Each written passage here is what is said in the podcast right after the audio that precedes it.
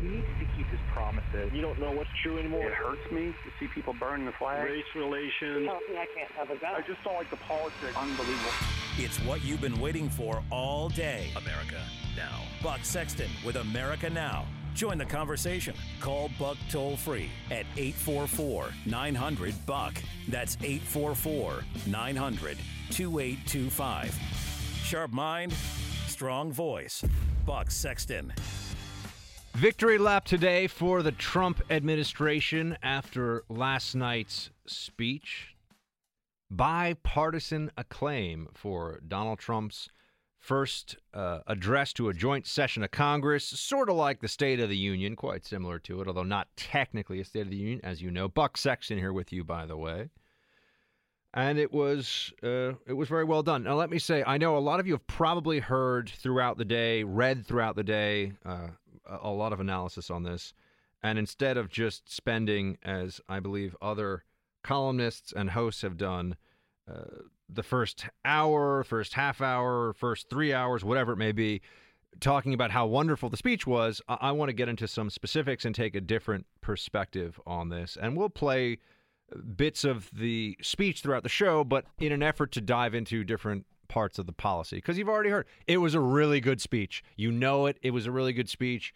Uh, you even had the New York Times and uh, people at CNN who hate this president saying, "Look, it was effective." They didn't, of course, agree with some of the policy aspects, but it was it was reassuring. It was calm. It was measured. It was first and foremost presidential, which had been one of the biggest criticisms uh, leveled against this president in the first few weeks of his time in office. But rather than just repeat what's already been said, I always think that I have a, a great advantage here. I've been able to read all the analysis, hear all the hot takes all day, and I can present you with the distillation of the most important uh, thoughts that I have on this, and having had the benefit of being able to sift through the hot takes. I mean, I, I'm not a short order cook here on this show. I present you with a multi course, multi hour feast. That's how I like to see it. I also have an advantage when we talk about the latest on the Russia story, being a former spy myself, a former intelligence officer with the CIA. When, when you have reporters that are writing about the FBI paying for information, well, I know a bit about that. I know a bit about running sources. It's uh, used to be part of my job description. I mean, running sources as an intelligence officer, not as a journalist, although I guess I do that now too. So that's another advantage. But for today, I've been able to see everything that's been put out there, and I want to present you with a different perspective on this than what you've already heard. Because I know, great speech, right? I could sit here and clap. Great speech. Yeah, it was a great speech. I'm not saying it wasn't, but you already know that. But what do you, what have you not heard about this? That's where I wanted to start today. What did Democrats stand for? Think about that question for a minute. I know there was a lot of back and forth over what they literally stood for. I mean, physically, were willing to stand for. Um, but I mean more generally, although you can see there are some parallels, uh, there are some connections you can draw between the two. Uh, opposition to Trump um, is a theme that is now animating the Democrat Party beyond anything else, right? Just straightforward opposition to Trump, more so than any specific as- aspect of his policy. But what is the Democratic Party all about? I mean, you listen to what Trump said, you saw what they were willing to clap for, what they weren't. Here's a here's a, a just a quick compilation to put us in the spirit of analyzing this address. Play clip 29. To deliver a message of unity and strength, and it is a message deeply delivered from my heart. We may be a nation divided on policies. We are a country that stands united in condemning hate and evil in all of its very ugly forms. We will soon begin the construction of a great, great wall along our southern border. We are also taking strong measures to protect our nation from radical Islamic terrorism. I will be asking Congress to approve legislation that produces a $1 trillion investment in infrastructure of the United States, financed through both public and private capital, creating millions of new jobs. I am also calling on this Congress to repeal and replace Obamacare. The time for small thinking is over. The time for trivial fights is behind us. Our citizens deserve this and so much more. So why not join forces and finally get the job done and get it done right? You see, here's the problem. Here's the problem that the Democrats face. When Trump is presidential, when he gives a good speech, when opposition to everything Trump says and does is not enough, when that doesn't work, what do they offer the American people? You heard last night in detail, and we'll talk more about it throughout the show today, what Donald Trump is proposing. What do the Democrats offer? What gets them fired up? What do they really care about?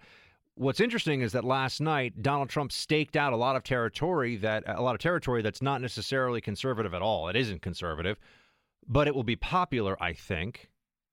And it's the kind of action that you would expect the Democrats to be willing to take themselves.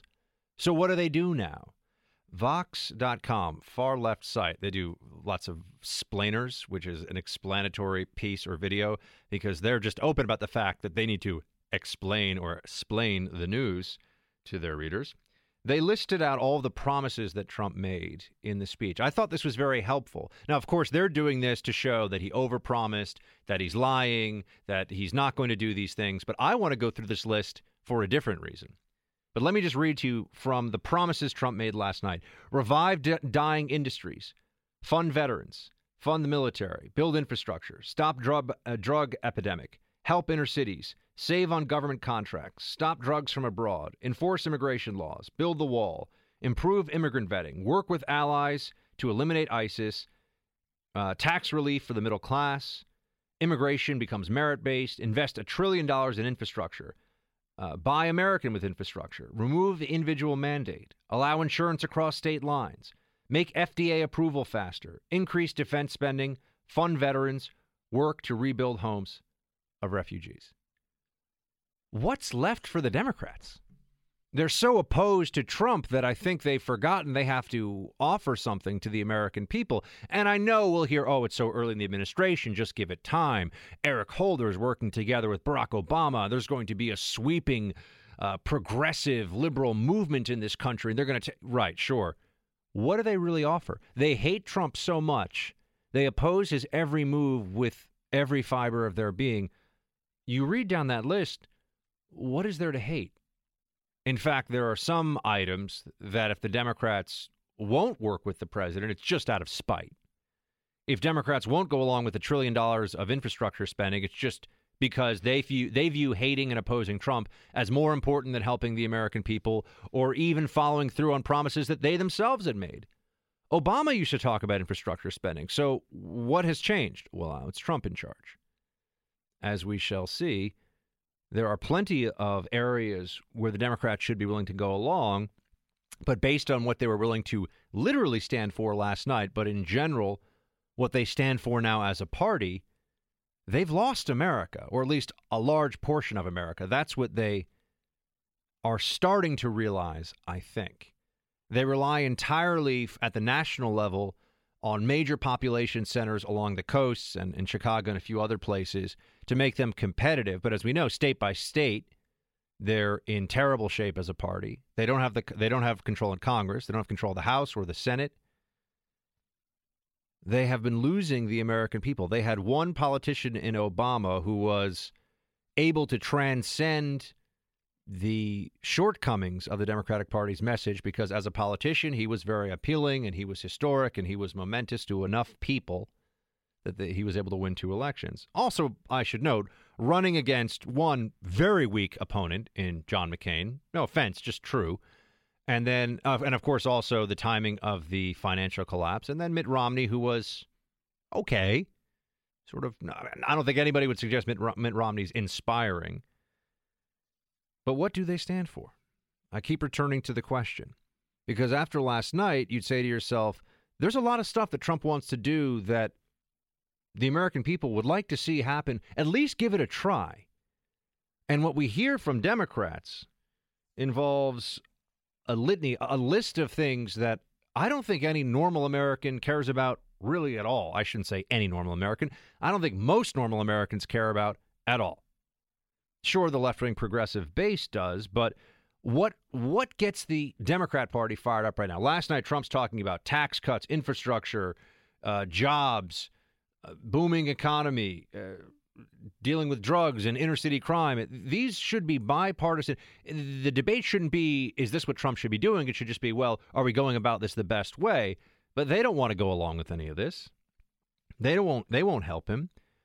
And in their own speeches, at least for the purposes of fundraising and getting attention from the media that supports them, they'll talk about things like climate change, transgender rights, Dodd Frank, Citizens United.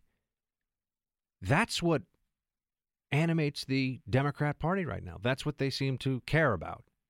Sure, they'll talk about the middle class because that's just the most easy and lazy populism that they can find, right? Oh, well, we care about the middle class. What they're saying is we just want to, we just care about the majority of voters. We just want a majority of voters to vote for. So, however we do that, that's what we'll do.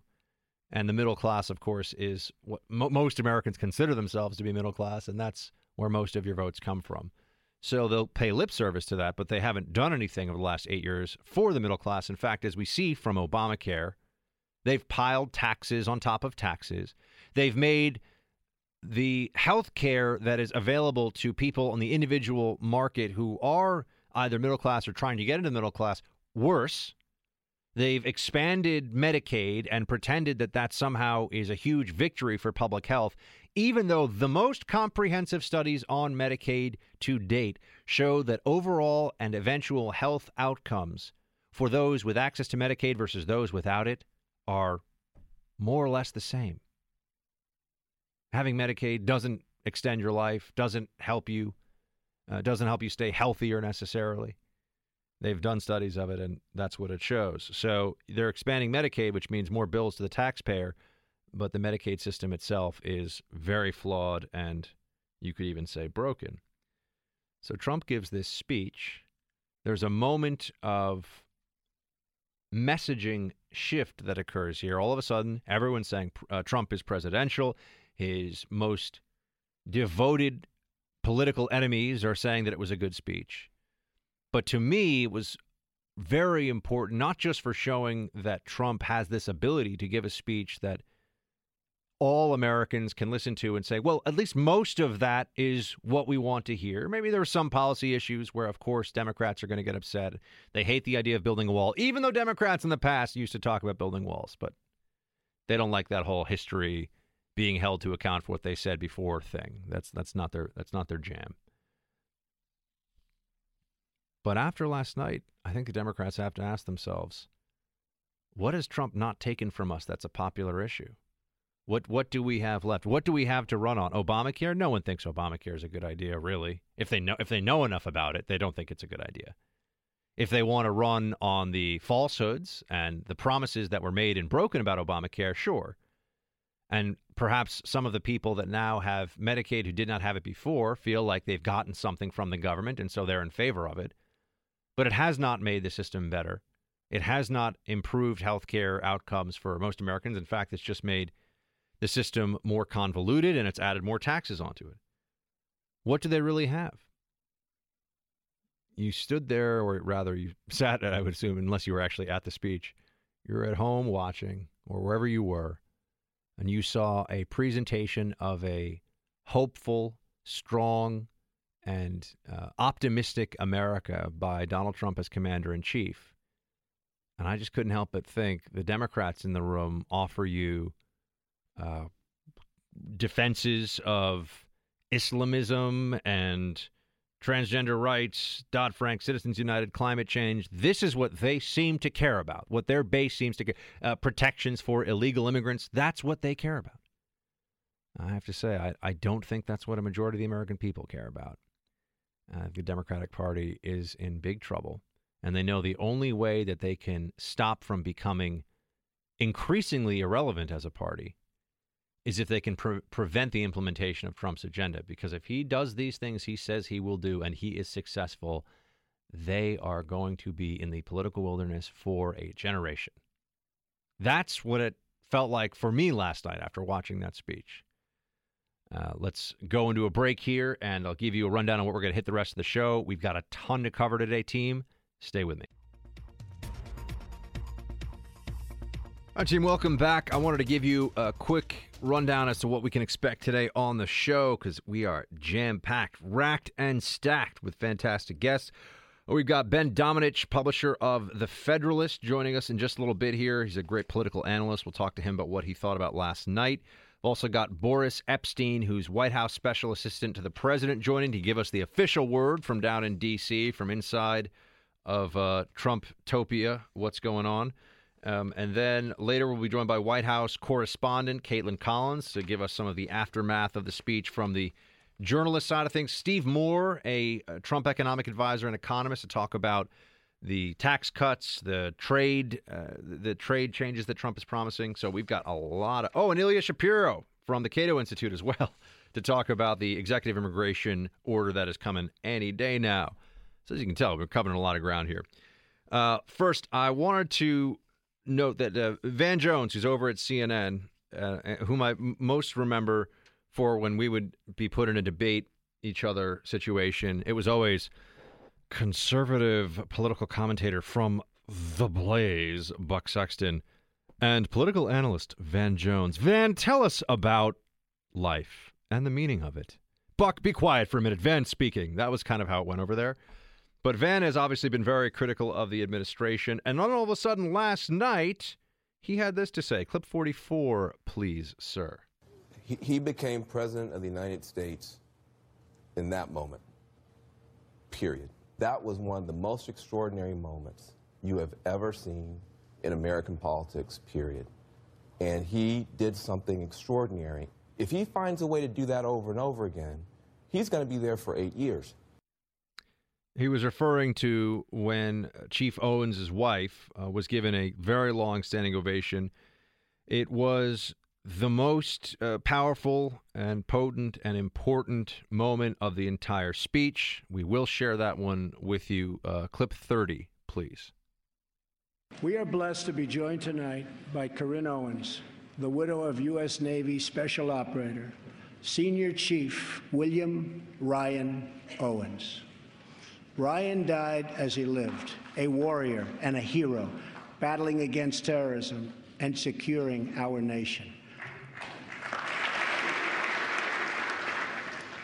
I just spoke to our great General Mattis just now, who reconfirmed that, and I quote, Ryan was a part of a highly successful raid that generated large amounts of vital intelligence that will lead to many more victories in the future against our enemy. Ryan's legacy is etched into eternity. Thank you. Thank you.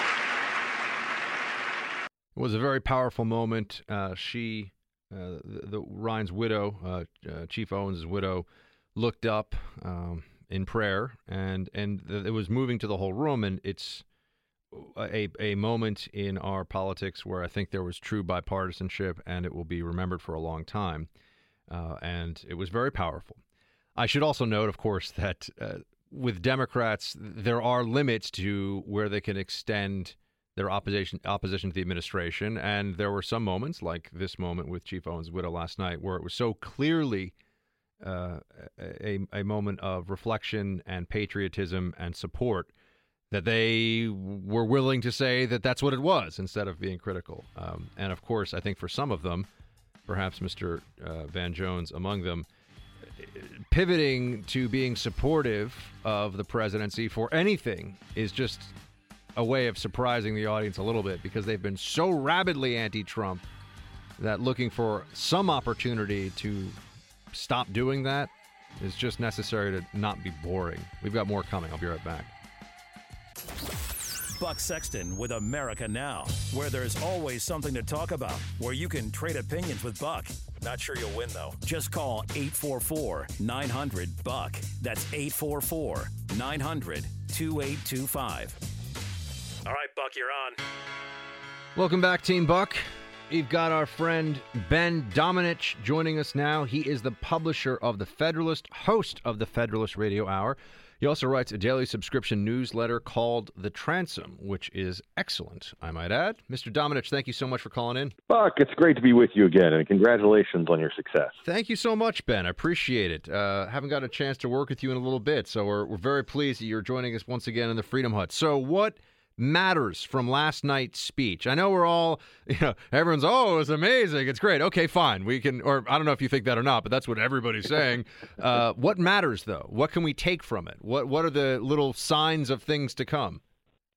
So I think that what we can take from it is that we are witnessing a true political realignment in the country. And, um, you know, the, the Republican Party that we've known for the past couple of uh, decades, basically uh, since the rise of William F. Buckley and Ronald Reagan and you know Jack Kemp and Paul Ryan uh, has largely been a party that was very much dedicated to fiscal discipline, uh, to the idea of entitlement reform, to uh, essentially open uh, free trade laws, and uh, a lot of other things that are now being pushed to the wayside. And if you understand Donald Donald Trump as I do, I think of him as kind of a essentially a reversion of the Republican Party to 1968, Richard Nixon, and uh, and I think that this speech really showed that in a sense, given the policy stances that he took. You know, many of you know some of which Paul Ryan was you know eagerly clapping for, and some of which he was having to swallow hard before he stood and clapped.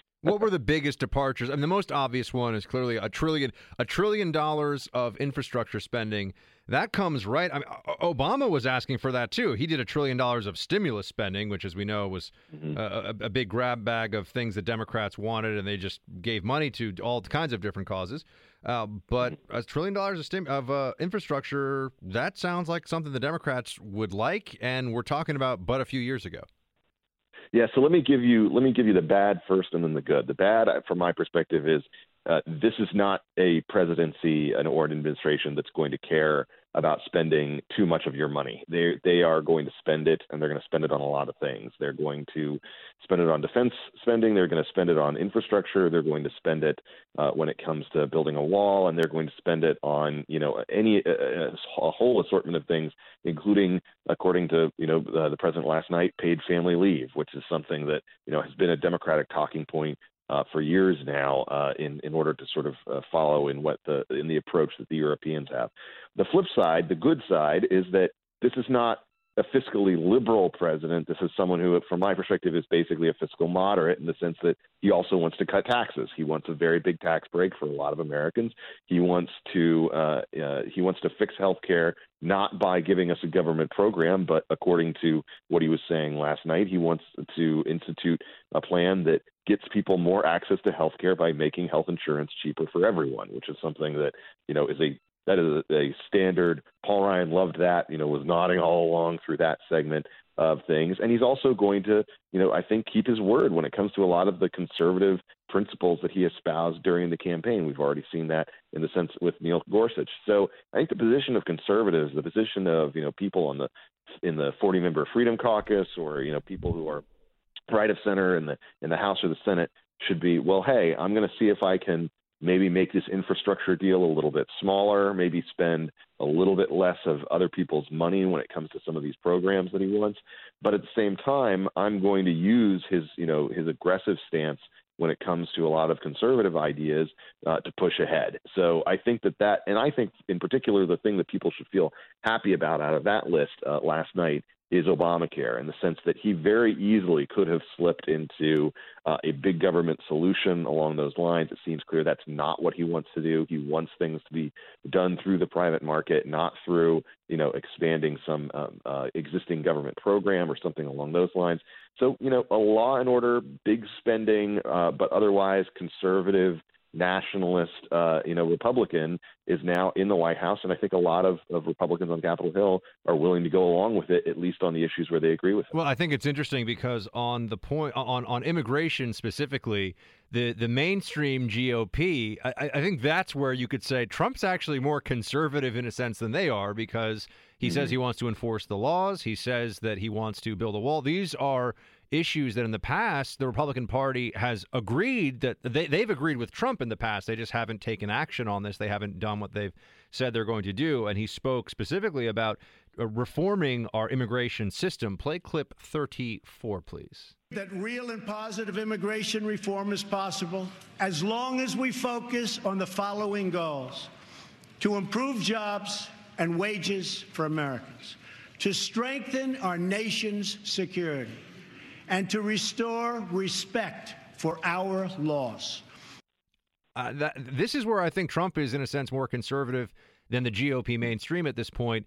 And when he says that he wants to do something more along the lines of Canada or Australia's point based system, which th- there are some uh, variations in how those two countries do it, but they do look at somebody and say, "What's your education level? What what assets do you have that you'd bring to bear right away?"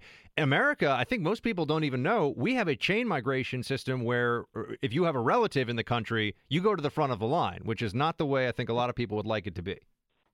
Yeah, I, and I would agree with that. The thing that we should keep in mind about this whole immigration issue is that at least when they're running for office, most Republicans tend to sound a much more conservative note. And then when they get into office, uh, they essentially work at the behest of a lot of, of national interest groups uh, that are not really interested in changing our immigration system that benefit from it. And I think it's a real it's a real point in Trump's favor that that when he essentially promised, you know, the American people throughout the campaign, believe me, these are the things I'm going to do. Uh, that he is sticking by that. Now, you know, I disagree with him pretty strongly and vociferously on the issue of trade. I don't like the protectionist language that he was sounding last night. But it does seem to me that when it comes to uh, when it comes to the movement of people, he's not wrong to say that we should look at other priorities rather than just do you have a relative who happens to live here? We should look more at, at, the, at the sort of the economic interests of importing uh, immigrants, especially Right. at a time. And- uh, and you know, This is what people don't Yeah, think about when they talk about uh, a pathway, amnesty. uh, That people who are amnestied will, uh, at least unless they were to change the way the system works right now, if you were given permanent legal status, it then becomes much easier for you to sponsor more people from your family. So, Exactly. so the the original pool that is amnestied of people gets much larger very quickly, which I don't think is often factored in, into the discussion. I also want to ask about because here's another place where I think I, I hope the Trump administration chases this down and pushes for this because I think school choice. Well, let's hear his words on it, and then I want to pose a question to you, Ben. Uh, Thirty-three on school choice funding. In fact, our children will grow up in a nation of miracles. But to achieve this future, we must enrich the mind and the souls of every American child. Education is the civil rights issue of our time. I think this is where you have two great things going for the Republican Party. One is that it's just right. I, I've read a lot about school choice. I've have friends that have worked for Teach for America and worked at charter schools, and and everything anecdotal and otherwise that I can pull together is you want to have some options. You don't want to be just relegated to one public school where you live and be stuck there if it's a bad school. Um, so it's right, and also I think it's an opportunity for Republicans to really make the Democratic Party squirm and twist and writhe in agony because ultimately it is just about protecting teachers' unions for them. It really is. So, how do you think they accomplish this? So, so here's the here's the thing that I want to keep the folks to keep in mind about this. I, I'm totally in favor of school choice, but one of the conservative mantras over the years, and I think we need to be cognizant of this, is that education is a state-based system. That it should not be run out of Washington, out of the federal government. So it's going to be tricky to sort of approach this issue and say, how are we going to incentivize essentially state-based school choice programs that open up things to everybody? I think I think his rhetoric on it was very good last night. I think the concern that that policy people have in the education space is what does that look like in specific? And uh, you know, as with a lot of other things that relate to this new administration, because of the delay in getting them uh, staffed up and getting the right people in the right positions uh, in the in these various departments, because of Democratic intransigence when it came to uh, approving the cabinet, we're just starting to get the the shape of these policies and what and what they look like. But it certainly does seem like he's going to be aggressive on this front, uh, and that and that does, I think, give a lot of encouragement to uh, backers of school choice who know the level of popularity it has across a diverse swath of America, and and certainly I think it is going to be an issue that once it gets going is going to tie a lot of Democrats in knots. What's your take, Ben? I mean, you're down in D.C. and you follow what's going on on the Hill as well as the White House very closely, and uh, I want to know what your what your sense is of the timeline that Republicans are working on now, the, at least the publicly stated timeline for repeal and replace of Obamacare as well as tax reform they're coming out with things like the 200 day plan. This is super complicated. Trump had that slightly unfortunate, no one knew healthcare was this complicated, which they blew out of proportion, but he did say that earlier in the week.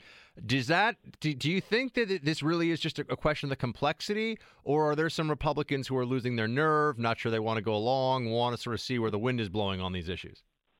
There are Republicans who have lost their nerve, which I think would not surprise a lot of your listeners. Yeah. Uh, this is this is this is a, look. Here's the situation. It was very easy to be for repeal and replace when you thought that that was something that was not necessarily going to have to happen. Um, now that it is happening, there are you know essentially a number of, of different plans that have leaked out. There are plans that are public, like Rand Paul's, which have the support of strong conservatives in the House, such as Mark Sanford and Thomas Massie and others. It, it, the the real issue, frankly, is this um, there are a number of Republicans in the House and in the Senate who are weaker on these issues because their states are more dependent on Medicaid dollars uh, than other states, and they don't necessarily want to see the Medicaid expansion go away for them.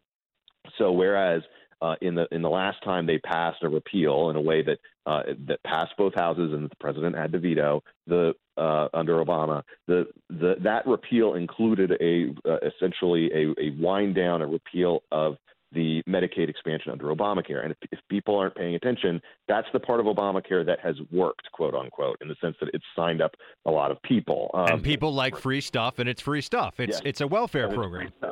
Exactly. And so the real fight is about whether those dollars are going to go away or they're going to be phased out, what that phase out looks like. And this matters a lot to a lot of people in a lot of states uh, because if you have if you accepted the expansion dollars, you could be put in a place where you you know you can't balance your budget, which of course all states have to do. Uh, unlike unlike the feds, they don't have funny money and they can't just you know print more. So it's one of these situations where that fight is happening internally among people on Capitol Hill and it's a fight about billions of dollars. So it's one of these situations where uh, everyone who uh, is a stakeholder in that game, the hospital systems, the doctors groups, everybody else, is trying to keep those dollars flowing. Right. The issue. I just want to say, so just to keep it totally real here, Ben, there, this is this is about politicians who want to keep their jobs and special interests wanting to make sure they keep their piece of the pie exactly. here. That's the slowdown. It's not. It's not because it's oh so exactly. complicated.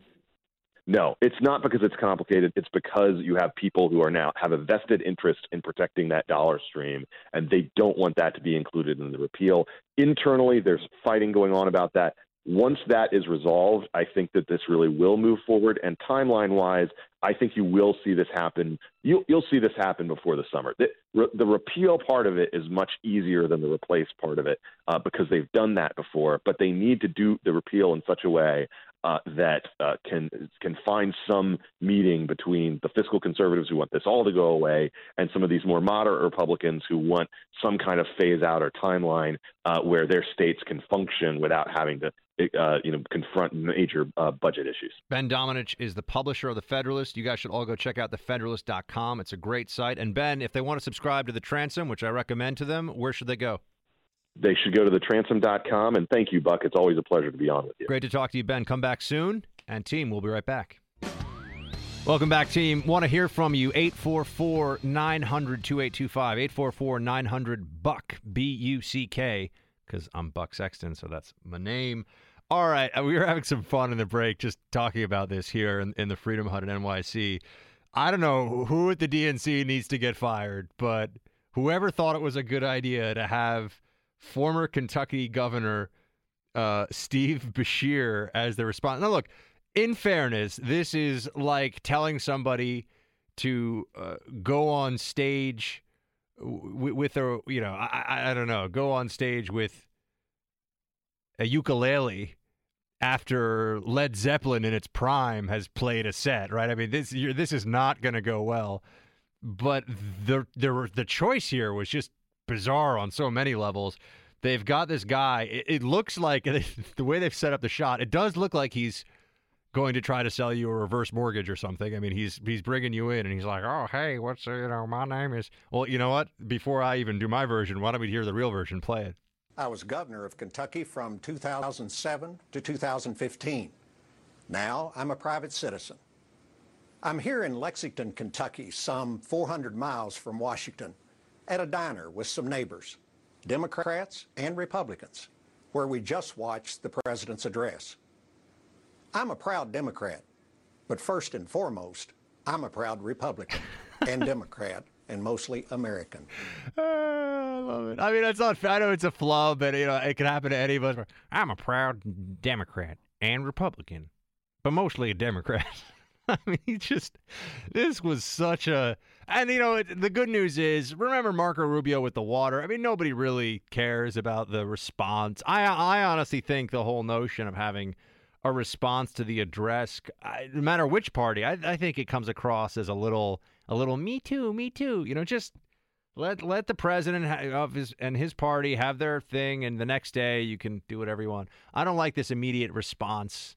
It it doesn't it doesn't work for me. But this guy, I mean, they're just like you know they feel like they're going to get you know America here. They are trying to speak. The Democrats are trying to. Uh, so they get a, they get a guy who's a, a little a little twangy from Kentucky in his accent because they are trying to reach more of the, the, the Trump voters, I suppose. I'm trying to think of what the what the play was here. You know, they're they're sitting around in a room at the DNC headquarters. They're like, "I've got an idea. I've got an idea. Uh, uh, we need that guy." Who was once the governor of Kentucky that n- nobody outside of Kentucky knows? Uh, yeah, that guy. Did, well, d- does he does he sound like you know America? Yeah, he sounds America. All right, let's put it. Let's put him in. Let's see how this goes. I'm sure he's a nice man. I, you know, nothing against the guy, but this was this was bad. It was. I'm I'm gonna keep it real here too and tell you that you know when Bobby Jindal did a response to State of the Union, all I can remember is at one point him saying, "I believe the American people can do." Anything, and it was like, no, Bobby, this is not. You're a Rhodes Scholar, you're a brilliant guy, great guy from all all that I've heard, but this, you're not in your sweet spot with this speech right now. This is not good. It'd be better if you were reaching for the water like Rubio. It was not a good response. See, this is the thing. You don't want a response to this to the uh, State of the Union like address. Just let it just let it be. You know, have you go on the commentators the can handle the response. Everyone knows which side of the aisle they're on and who they want to hear from. You don't need this official, but this guy was just, you know, I'm just here in a diner because Democrats aren't just about climate change. We're not just about transgender rights. You know, we're and it's like no, actually, Democrats, that is what they're about. And and when you start to do like, we like guns too, and we like, you know, I'm a I'm a uh, a gun-toting Democrat, and it's just like the pandering seems so obvious to me. And it was not a good speech from this guy. It was not a good speech from this guy at all. So um, that's my take on that. We've got a lot more coming up in the next hour. Stay with me, team. The things that matter most in your day-to-day life are too important to trust to just anyone. That's that's why. That's why he's here. Buck Sexton with America Now. Sharp mind, strong voice. Buck Sexton. All right, everybody, we've got Boris Epshteyn joining now. He is White House Special Assistant to the President. Boris, thanks for making some time and uh, taking a break from all the high fives, backflips, and uh, champagne drinking that I'm guessing is going on at the White House. well, Buck, thanks for having me. And I will tell you that it's uh, we're working hard here. Yes. yeah, no, I know. Now, now after after last night, when the whole nation, all of a sudden, it seems, including many who were either never Trump or deeply critical of Trump, saying things like, "Well, now it feels like he's the president." Well, putting aside whether that's true or a fair statement or not for them, let's just say there's a lot of work to be done. So, what's the what's the aftermath of of this been like? What are you hearing from both sides down in D.C.? Well, what we're hearing is that the American public, which tuned in in big numbers uh, last night uh, online and, of course, on TV and and on radio, the American public heard exactly and saw exactly what they wanted to. A, a authentic president, a real president, a president who's dead set on making America better, America stronger, and America great again. Uh, and, that, and that's what it's always been about for the for, for the candidate for candidate Trump, and now for President Trump. Is there any sense of surprise uh, in, the, in the White House communications side of, of things that you're seeing even the New York Times, as some of the most implacable foes of this administration who haven't been willing to wait at all to see what the president even does before they are decrying him, saying that this is fascism, saying that the country is going to collapse under the weight of Trump's uh, ineptitude, all the all the most horrible stuff they can possibly think of. This morning, in some of the major newspapers, including the New York Times, they're saying things like, "Yeah, he seemed pretty presidential." Uh, is, is, there a sense that that's is that surprising even inside the White House, or did you guys think once you knew what was going to be said in that speech, this is pretty much going to be the reaction? Well, what we knew is that this president was going to deliver the exact address that he wanted to in his voice to the American people. We're not worried about some of those folks in the media. Yeah, and it, of course, listen, it's good that, uh, that they're finally realizing that they need to be somewhat fair to the president, uh, and and that and that is key. We hope it continues. It shouldn't be a surprise when national media is fair to the president of the United States. That should be the baseline. That should be the default. But what we, again, what we care about is the American people, and the American people, uh, overwhelmingly, of course, who are happy with what they saw and heard, and are now excited to move forward as a country under the leadership of Donald Trump and Vice President Pence. Now, there are some stories, I'm sure you've seen them already, circulating around from different news outlets where they are suggesting that the initial reports uh, came out right before the speech, in the hours before the speech, that Trump was going to offer some kind of a deal that would allow for really would allow for amnesty. There would be a comprehensive immigration reform. He would at least allude to that, if not outright make that proposition. Clearly, that didn't happen. So, is this they're using bad sources, or is this the administration changing its mind and maybe doing a little misdirection to keep the reporters on their toes? no, we're not in the game of misdirection, my friend. We're you know we are here focused on making America better, making Americans better, uh, and making their lives better. That's what we're doing. And you know, the media will report uh, anything they hear from so-called anonymous source. Source that's that's their business. Our business is is to work hard and and to focus on the priorities set forward by the president. The agenda items the president hit last night were uh, were varied and, and and pretty comprehensive. He he hit a whole lot, including uh, infrastructure spending, a trillion dollar infrastructure spending. I know he got into a little bit of the details as to it would be public and private sector, and Congress will have to act on this. Is this the place where there's a sense that the administration will be able to to peel off some Democrats? Is this the first issue where it's so clear that there will be both popularity for this uh, kind of move as, as, well as a need for infrastructure spending. I know people who work just on the financial side of things uh, here in Wall Street, New York, and they say, look, there's a lot of there's a lot of need for infrastructure spending. Uh, is this where they think they're going to get the first real bipartisan action of this administration? Meaning the Democrats will come over. We are, the president is hoping to work across the aisle with a, a large number of Democrats, the Senate Democrats, House Democrats, on a cross section of issues. And he's someone who reached out to, to Senate Democrats early on, uh, you know, in the first couple of days of the administration. And, you know, of course, Judge Gorsuch has been meeting with Democrats in order to, uh, to you know, to move toward confirmation, which we expect to be to happen quickly, uh, and and to get done in an expedited manner. And we need the rest of the cabinet uh, to get, get confirmed in an expedited manner as well. So the president is absolutely open to working across the aisle, and, and it's a focus of his. He's worked with Republicans and Democrats throughout his life, and that was one of the points throughout the campaign as well. Can you give us a sense of what some of the uh, the next action items will be? Clearly, the president has reset the national conversation with this speech. There was a uh, a change, or at least a perception that there was a change in his tone in this speech from other uh, other major addresses or major speeches that he's given in the past. So, what what can people listening now uh, look to in the days and weeks ahead for this White House to take you know take those words from last night, which were in a bipartisan fashion. A lot of people said very impressive, very effective speech, but those were words. Now we have to move to action. What can they expect in the weeks ahead? Well, it's been such a productive first five and a half weeks, and look for that productivity to continue uh, on everything from deregulation to taxes to Obamacare. Of course, that's one of the key issues the president talked about: education, school choice education being the true civil civil right issue of our era. Uh, the president outlined a lot, you, you know, a very robust vision. Uh, he talked about beliefs mission and vision, uh, and uh, you know, and uh, you know, the, the beliefs are our basis as a democracy, and that's a belief that every problem is solvable. Can you speak to the president's confidence in the Republican uh, Republican congressional leadership? Uh, going along with the promises that he has made, clearly he can. He's made his case to the American people. He was elected president. Now he continues to sell the case for a whole bunch of different major items: health care, immigration, taxes, but he needs Congress to go along with him. What's the sense of both the what's the what's the White House's sense of the Republican leadership and their willingness to get this done, and and also are, are you starting to starting to get a feeling that, that there are going to be there are going to be more Democrats coming along than maybe some would have thought previously? Well, there are going to be more Democrats coming along, and the Republicans in the Senate and the Congress have been great. Uh, there was a working lunch today. The president continues to not take up any breaks and, and work uh, fast and hard to, you know, on his agenda on the points that we've been talking about, and that's going to continue. And uh, and he does expect, of course, full cooperation from Repu- Republicans on the Hill. Can you tell him though that he has to order his steaks medium rare? I mean, it's just not right to order the well done, Boris. You know this. Well, that's a personal preference. it is indeed a personal preference, absolutely.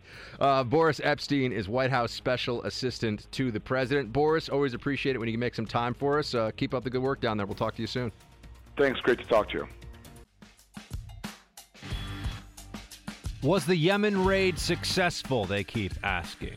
The operation where uh, we lost a U.S. Navy SEAL, Chief Owens, and we had others, uh, other members of SEAL Team 6 wounded, civ- civilians killed in the crossfire. Media keeps asking this question. Now, uh, we need to address this because, first of all, I see here NBC News reporting officials still no actionable intel from Yemen SEAL raid. And they even say, I, they even name 10 officials,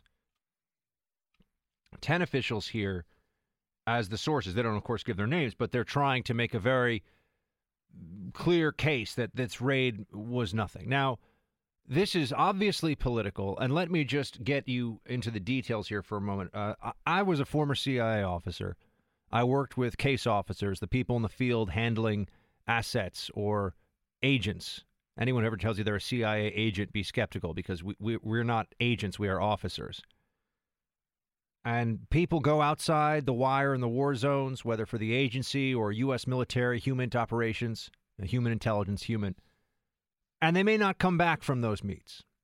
They risk their lives when they go outside the wire, just as members of the military, Marines, Army, all the other armed services, when they're in the red zone, when they go outside the wire or on base too, they can be hit by mortar fire. Anytime you're in a war zone, there are risks. And when you engage in what would be a clandestine op, trying to take out a senior leader of what is possibly the most dangerous Al Qaeda franchise in the world, Al Qaeda in the Arabian Peninsula, there are risks in that. We might lose some of ours, and we did lose one of ours. And in, there will be future raids. And it is likely we will take casualties in those raids as well. This is a tragic reality of combat, of intelligence operations, of military, clandestine military operations. Anytime that you are putting our people in harm's way, there can be this result. How this is all of a sudden such a shock to the media, and by the way, how many of you, just ask yourself this question as I'm speaking to you about this right now, how many of you could tell me what percentage of those killed fighting for our country in Afghanistan died under Obama's eight years in office when he ramped up troops in Afghanistan to make it clear that that was the good war, Iraq was the bad war, right? That's the proposition that he came into office stating.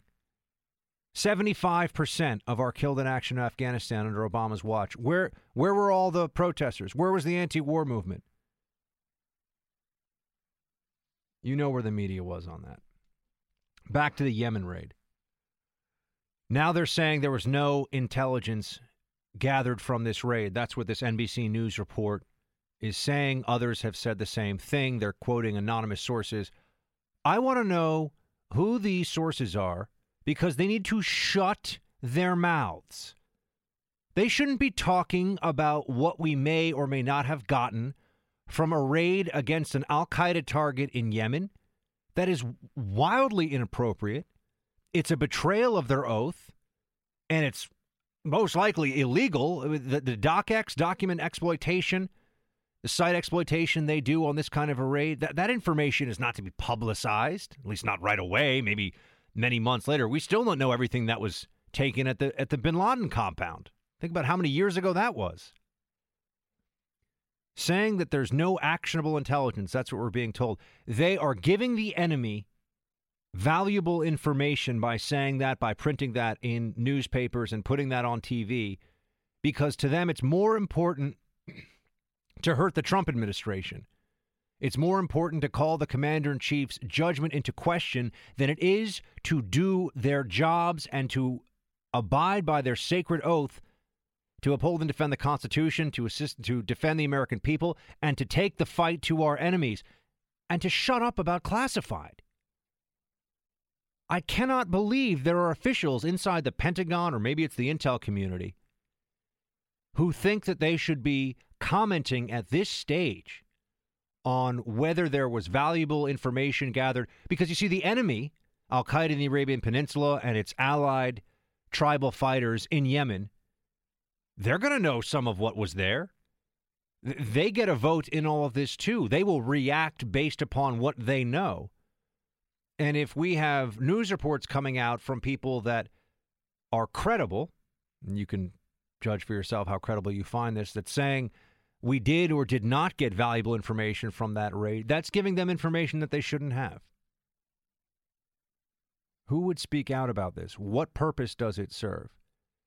You see, they're trying to convince the American people that Trump was reckless, that he ordered our uh, Navy SEALs, he ordered SEAL Team 6 into a dangerous operation just as a show of bravado. There was no reason, there was no purpose to it. And that's the case they're trying to make. And so, to bolster that case, they're now saying, well, these officials said there's not much information coming from this raid. NBC News down lower in the report, I should tell you all, says another U.S. official, however, said the information contained hundreds of contact details from a variety of communication apps suggesting possible links to the Europe and U.S. Oh, okay. So you've got a bunch of officials, we don't know what their level of access is, telling the press that there was nothing valuable that was seized from an intelligence perspective from that op in Yemen, where we lost uh, Chief Owens, and there were more wounded as well in the SEAL team. And then later on, lower down in the piece, later on, you find out, well, well, hold on a second. Messaging apps, contacts in Europe and the United States. If you're using a an encrypted messaging app as a U.S. citizen or as a European to talk to guys who are in Yemen who are part of Al Qaeda or fighting alongside Al Qaeda? I think we want to know, but I think that would be really valuable information, don't you? We know for a fact that some of the most horrific mass casualty attacks in Europe have occurred because of the plotting and planning that involves these communication apps you can download on your phone. This has been a big problem for the European intelligence services. It's a problem for ours as well. All these new apps coming out all the time have to break the encryption, and there's many of them, and it's hard to monitor. But that to me sounds like exactly the kind of information that you'd hope to gather from this sort of raid. So there's a part of me that wants to say, which is it? But we know that it's not really about how valuable the information is, at least not to those who are speaking to the press and not to NBC News and much of the mainstream media here. There's a story. They're chasing facts that fit the story. The story is not about this raid against Al Qaeda in the Arabian Peninsula and its aftermath. The story is Trump is reckless. He has bad judgment as a commander in chief. He's not a brilliant military tactician like Barack Obama with the bin Laden raid. Of course, when you look at the facts of this raid in Yemen, you find out that the Obama administration had been planning it for months, and they were hoping to get a senior Al Qaeda leader to capture and or kill, or maybe just capture whatever the orders were. A senior Al Qaeda leader in Yemen. If you're going to defeat this enemy that we're fighting now, and it's an enemy that I am familiar with on a personal level, it's the same enemy we fought in Iraq with Al Qaeda in Iraq the same enemy we deal with when you look at the Islamic State and its operations in Afghanistan and around the world now. The Taliban that played host to Al Qaeda was allied with Al Qaeda. All different variations of a similar, uh, of, of the same enemy, really. If you're going to defeat that enemy, you have to take the fight to them. And if you're going to take the fight to them, that means risks. There will be risks. You see, part of the problem of just relying on drones is that drones can't pick up a hard drive for you. Drones can interrogate somebody on the ground. They can only give you, you know, the video picture, which we've all seen different times. And they can blow up the bad guys, which, yes, can be very useful. But from an intelligence perspective, oftentimes sending in a team of highly trained operators to the objective to possibly detain our enemy as well as to go through all of the document exploitation you can at that site. That's how you really get leads. That's how you're able to map out networks. That's how you're able to stop the next attack. Uh, drones are a tactic, not a strategy. If you want to build a successful counterterrorism strategy, you need information, and you don't get information or you don't get enough information by having drones loiter over different target sites, armed or unarmed. You need to know more about the inner workings of these organizations, and even better, if you can get somebody from that organization under questioning, you might be able to find out what the next wave of attacks will look like. We should not forget what it felt like when there were eight months in a row uh, that there were, at the end of Obama's presidency, eight months in a row where there were major mass casualty terrorist attacks either in the U.S., Europe, or Turkey. And hundreds of people lost their lives together in those attacks. And it really shook us up. And there was a recognition that ISIS had infiltrated into the West, had infiltrated much more thoroughly into Europe than America, but some of us have been wondering maybe it's just a matter of time. Maybe we don't know. That also, of course, brings up the question maybe the Trump administration is worried about what will happen for the next attack with its immigrant executive order, and it's not actually about Islamophobia and being mean and being cruel. But this game that the media is playing right now of going to anonymous sources who purportedly have access to sensitive and classified material taken from an Al Qaeda target during a raid with SEAL Team 6 in Yemen that they think they should be weighing in on this is an outrage. And just goes to show you there are a lot of people, and unfortunately, there's some in the government too, for whom politically hurting the Trump administration is a more important goal than defending the American people and defeating our most evil and determined allies. That is a scary thought, my friends, but it's one we need to keep in mind. We'll be back right after the break. Buck is back. Hey, everybody, Buck's back. It's more of America Now. Throw in your two cents. 1 844 900 Buck. That's 1 844 900 2825. Team Buck, the lines are open. You just heard the gentleman, 844 900 2825, if you want to call in. What do you think about Trump's address last night? Maybe even more fun. What do you think about the Democrat response if you want to weigh in on that? Do call. Lines are open. Light them up, my friends. We're joined by Kaitlan Collins now. She is the Daily Caller's White House correspondent. She's checking in with us from the West Wing, although she's not there right now. But Kaitlan, thanks for calling in. Hi, Buck. Thanks for having me. Uh, all right. What was the buzz like today in correspondent in, in White House correspondent world after that speech last night? Were they just all, "Oh, good heavens, what do we say now?" It was a good speech. Yeah, it was very interesting. There was a lot of reluctant praise for the president's speech last night. A lot of people were saying, "Yeah, it was great. He did a great job reading off the teleprompter," which is, you know, something that everyone does who gives a speech like that. Um, and they didn't really want to praise him, but he did a good job. He was very presidential last night. There were a, a few people on the other side of the aisle who were willing to say, you know what, he did a good job.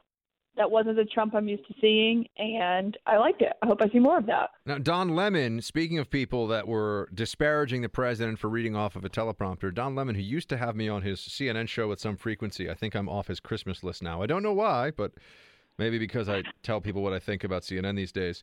Uh, he said the following about Trump's speech. Clip uh, 41, please. To me, it sounds like a speech that was written for someone that he was reciting, and there were some big words and big phrases that I don't think that he actually connected to. It sounded to me, and this is just, I mean, I thought it was, he sounded very presidential. This was a speech written by a college student for someone else trying to use big words to impress that the person who was reciting it did not know the meaning of the words. We got nothing. I, I, I don't even know what Don's really trying to say there. Um, I do know that first of all, it was a speech written for written by someone else, as all presidential speeches are, especially Obama's, by the way. Uh, but it seemed like there was a disconnect. People like I must hate Trump, must hate Trump. So even when the speech is good and everyone says it was well delivered, uh, well, he didn't write it. Okay, so what does that mean? Yeah, he said it sounded like it was a speech written by a college student someone who was trying to use big words to impress the person. Trump And never uses big words, by the way, except huge. Exactly. And I didn't I didn't get that feeling at all last night when I listened to the speech. I thought it was a lot of his campaign promises and he touted his accomplishments and called on Congress to help him. But in no way did I think he was reading a speech that you know was written for Barack Obama or something like that. And Donald Trump wrote that speech himself. Yes, he had the input from a lot of his advisors, but he was the one who wrote it. So if Don Lemon is saying it didn't look like he wrote it, I don't really know what he thinks he's going to accomplish with that. Yeah, but did you did you feel like some of the some of the other correspondents from from outlets and networks that aren't particularly pro Trump were they a little sad on the inside today? You could tell me, Kaitlan. I'm not sure about that. Honestly, I think a lot of people were pleasantly surprised that they, you know, I guess it was nice to have a day off of criticizing. Oh, okay. So so they actually think Trump is they think that Trump is Hitler, and this made them think for a day. Well, maybe he's not Hitler. Is that how it went? Right. And what was funny to me was instead of, you know, you can't just praise him for having a good speech. He had a really good night. He had a good speech. But instead of praising him, the people who always criticize him were like, well, maybe this is a new Trump and this is a reset. But if you've been paying attention for the last year and a half, you know that that guy up there last night was the same Trump. Nothing was different. He was just a little bit more tempered, which is exactly how he was the night that he won the election. So it's the same person just because his, his message and his tone is a little bit different doesn't mean it's this new Trump. You know, a seven year old man doesn't change personalities overnight and all of a sudden give this speech. Agreed. Um, did they give you guys some kind of a after action briefing today or anything? Uh, What what happened today for uh, for in in the press pool? There was no briefing today. There was just an off camera gaggle with Sean Spicer, the press secretary. Ah, were, were you allowed to go to the gaggle and are you allowed to tell us? Yeah, yeah, they let everyone go to the gaggle. Uh, oh, you mean the New York Times isn't banned and CNN isn't banned? Which it's ridiculous they use that word. They didn't get invited once. Exactly. Banned. Yeah, when they say that, you know, they do a flashback to Spicer's comments a year ago when he said that he thinks uh, only a dictatorship would ban people, ban media outlets from stuff like that. He was saying banned, you know, not inviting someone to an extended pool where one person is going to send out an email to everyone else about what the press secretary said is not banning someone or preventing their First Amendment rights. It is it is not a ban indeed. Neither is the Muslim ban a ban, but that's or, or a ban of Muslims. That's a discussion for another time. I got to ask you about something that, that got some headlines today. Oprah. Oh, do. Oprah is think is thinking about making a run. People are saying, "Play clip 39, please." So I never considered the question even a possibility. I just thought, oh, oh. Right, because it's clear that uh, you don't need government experience to be elected president of the That's United what I States, thought. right? I thought, oh, gee, I don't have the experience. I don't know enough. I don't know. And now I'm thinking, oh. All right. Well, okay. Uh, Kaitlan, I, I can't speak to Oprah's uh, political uh, skills or acumen one way or the other. I think if she ran, it actually would be pretty interesting, and she might have a shot. I gotta say, obviously she'd run as a Democrat. Uh, I don't know. I, I know that she's probably just joking around today, but I, I do think that what we've seen with both Obama and Trump is that celebrity and political power go hand in hand now. And I mean, and never mind some of the others, whether we're talking about lower level, uh, what do you have? Jesse Ventura, Arnold Schwarzenegger, Al Franken, all uh, all celebrities before they became politicians. Although Al Franken calling him a celebrity is probably too generous, but go ahead. And saying, you know, oh, I think she might have been kidding. People also thought kid Trump was kidding when he said he was going to run for president originally. People thought he was kidding And- as he was running for president. I knew people who were like, "This is all a joke. It's all a scam." And that's when he was Yeah, going, you know, going around giving speeches all over the country and was a formerly a candidate. It's very true. Um, I don't know. I would consider voting for Oprah. I really like her. I think she's a great talk show host. I'd like to hang out with her. But I don't know how she would do running the country, but I think she would be all right. Yeah, well, I think she'd be a for. I really think she'd be a formidable candidate, and uh, I wonder, I wonder that the Democrat bench. Everybody was was talking about this after you had. Um, well, I'm for, what's his? I'm forgetting the guy's name for a second here. The guy from Kentucky who gave that. Uh, Beshear. Um, he gave that speech, which Oh, was God. just. Yeah, not not getting it done with that speech. Uh, people are realizing that the Democrats have right now a charisma deficit at the top of their party. To say the least. I mean, look at who their candidate was last year. Like the least charismatic person that might exist. Oh, Hillary's wonderful. that- Sorry. that response last night was awful. Like the minute it came on the screen, especially after seeing Trump's speech, you know, it's hard to follow the president at any time, but especially after he gives such a good speech like that, where it had the moment with the SEAL's widow.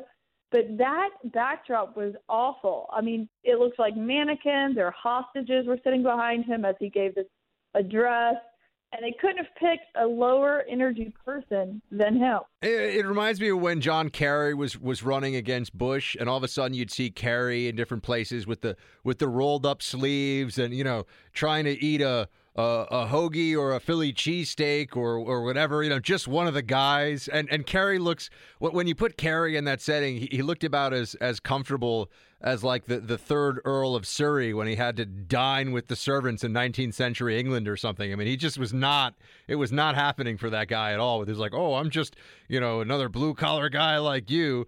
Uh, when, when the Democrats start to pull that stuff, Diner. They, they really they have a they have a lot of elitists in their party. I think it comes across. Yeah, don't don't put, set up shop in a diner. Like you know, that's just almost demeaning to the American people to make them think that you're just one of them. It's pretty aware that, or they're pretty. The American people are pretty aware that they're not.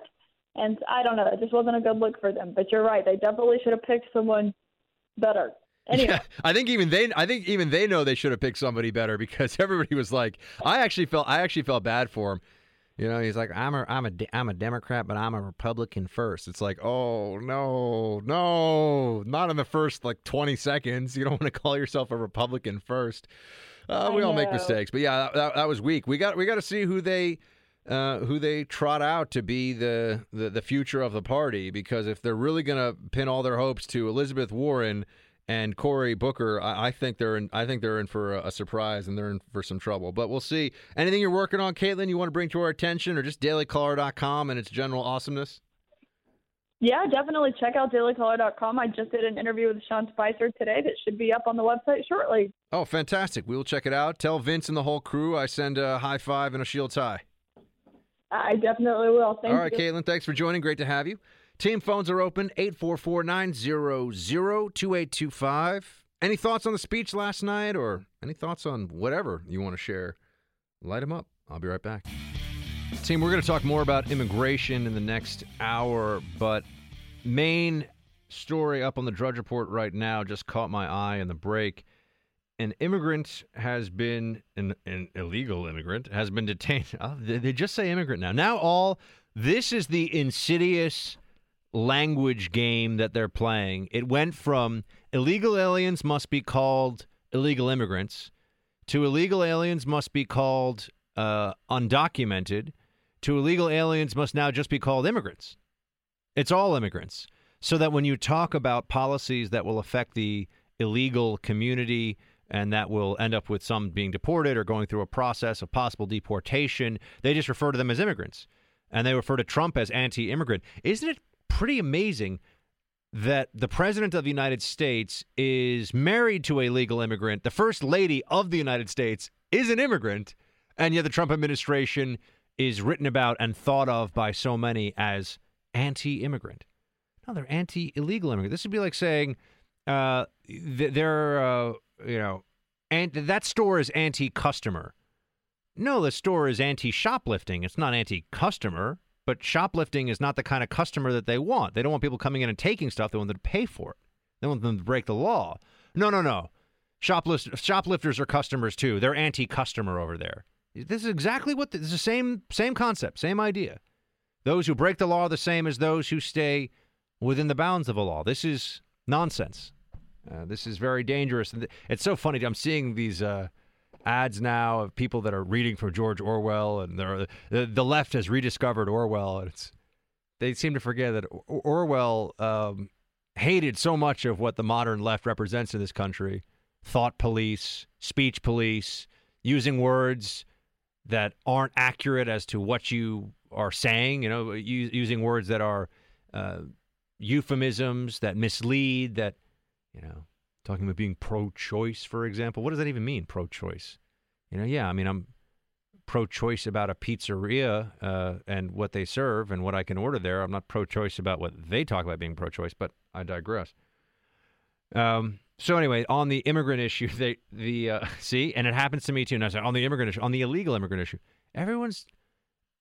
I- don't know any Republicans who are anti-immigrant. I don't know any who just think that people that come through the process legally uh, are, are somehow bad or they don't want them. I've never met. I've never met somebody in my life who was anti-legal immigrant. Maybe they thought that a million a year is a lot. We should cut back a little bit, but but that was anti-immigrant. That, that didn't like immigrants. Never. I've never. I've never met anybody that holds that position. So, I would just like to know where this all comes from. Oh, but if you're anti illegal immigration, which I should note, a lot of legal immigrants are anti illegal immigration, but that never gets brought up into this discussion because they had to go through the process, they had to pay the money, have the uh, have the immigration lawyers deal with all of that, and finally got through. And now others are just skipping the line and taking it for themselves as though it was owed to them. So the story in the Drudge Report, though, and I'm I'm going uh, a bit long here, and I'm going to be running out of time. Uh, You have Daniela Vargas, 22 years old, was detained by uh, Immigrations and Customs Enforcement agents earlier today after she gave a speech in downtown uh, Jackson, uh, where she said that she said that she was here illegally. Um, so she may be covered under DACA, according to her claims. Uh, Immigrations and Customs Enforcement says no, she's just a visa overstay and she is detained. She is currently in ICE in, in Immigrations and Customs Enforcement detention.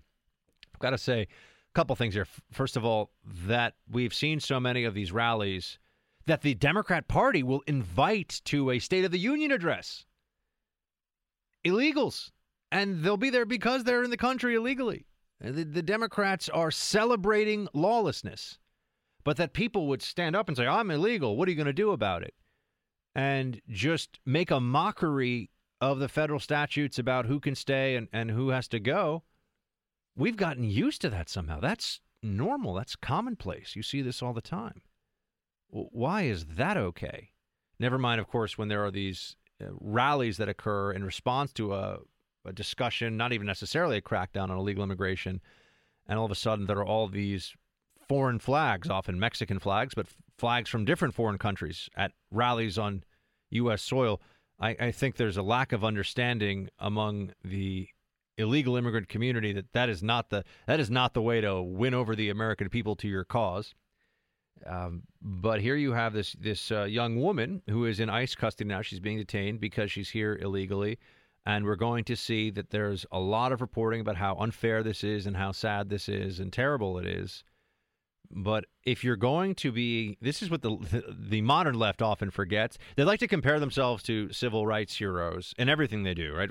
Uh, a woman being a, or a man being able to use a woman's bathroom is a civil is a civil rights issue now. They say, which really demeans the civil rights movement. But conversation for another day, I suppose but they will claim that that is how they feel about themselves. Meanwhile, they don't seem to understand that civil disobedience, which of course was part of the civil rights movement, and there is a tradition of that in this country. If you are going to engage in civil disobedience, you have to be willing to suffer the legal consequences and face the legal system.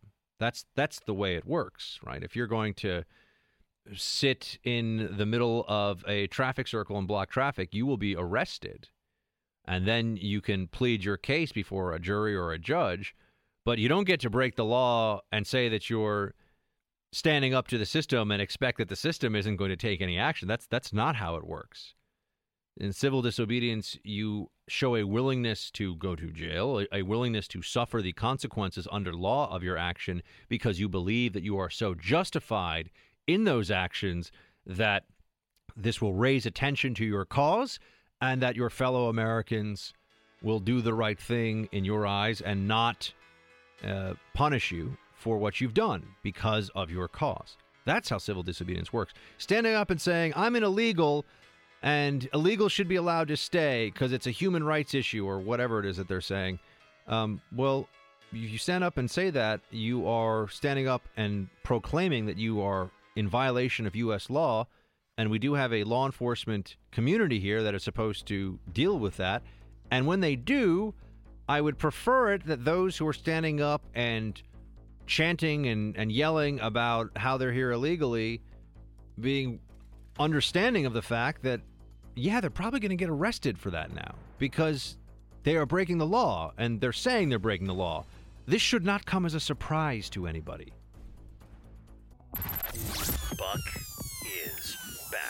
Hey, everybody, Buck's back. It's more of America Now. Throw in your two cents. 1 844 900 Buck. That's 1 844 900 2825.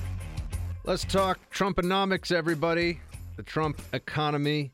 No better person to have weighing in on this than Steve Moore. He is a Trump economic advisor, a Heritage Foundation distinguished fellow, and an economist by trade.